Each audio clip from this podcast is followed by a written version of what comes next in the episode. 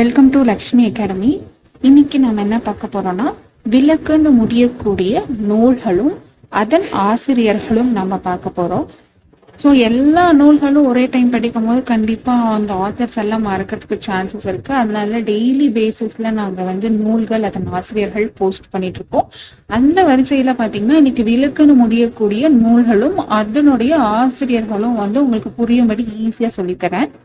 First பார்த்தீங்கன்னா அகல் விளக்கு. விளக்குல நிறைய வகை இருக்கு.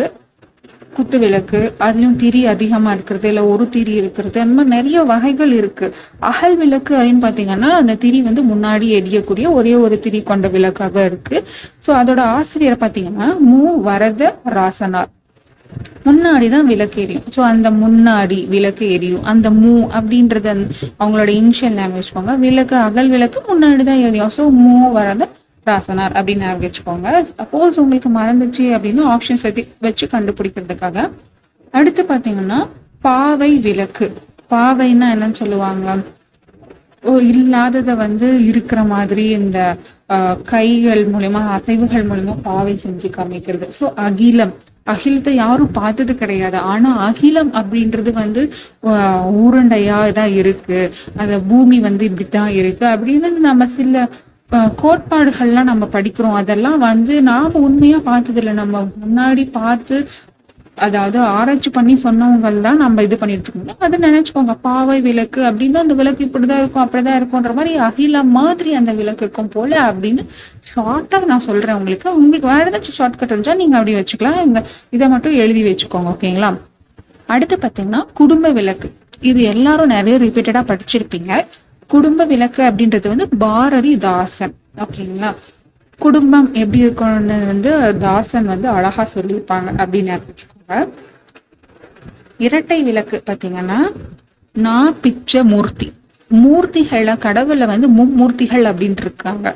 நம்ம நூல்ல பாத்தீங்கன்னா இரட்டை விளக்கு. மூர்த்திகள்னா மூணு. ஆனால் இரட்டை விளக்கு எழுதின ஆசிரியர் வந்து பிச்சமூர்த்தி. அந்த மூர்த்தி மூன்று ஆனால் பிச்சமூர்த்தி எழுதுனது ரெண்டா ரெண்டு விளக்கு அதாவது இரட்டை விளக்கு. அந்த மாதிரி ஷார்ட்டாக இருக்கிறதுக்காக சொல்றேன். அடுத்து பாத்தீங்கன்னா குடி விளக்கு. இது வந்து ரா மீனாட்சி. இந்த கொடியில வந்து மூன்று வகையான சின்னங்கள் பொறிக்கப்பட்டிருக்கும். நம்மளுடைய முன்பு ஆண்ட ஆ- முன்ன முன்னாடி பாண்டியன் சேர சோழர்லாம் இருந்தாங்க இல்லையா? அவங்களுடைய கொடியில பாத்தீங்கன்னா மீன் அந்த அம்பு புலி அந்த மாதிரி மூன்று சின்னங்கள் இருக்கும். இங்கே ஆப்ஷன்ல நீங்க பார்க்கும்போது மீன் மீனாட்சி அப்படின்னா கொடியில மீன் இருக்கும் இல்லையா? பாண்டியனோட கொடியில மீன் இருக்கு இல்லையா? அதை ஞாபகம் வச்சுக்கோங்க. ஸோ கொடி விளக்க எழுதினவங்க வந்து ரா மீனாட்சி. அடுத்து பாருங்க கோபுர விளக்கு. இதை எழுதின வந்து தி ஜானகி ராமன். ஜானகி அப்படின்றவங்க நம்மளுக்கு எல்லாருக்கும் எப்படி தெரியும்னா நல்லா வந்து பாட்டு பாடுறவங்க அப்படின்னுட்டு.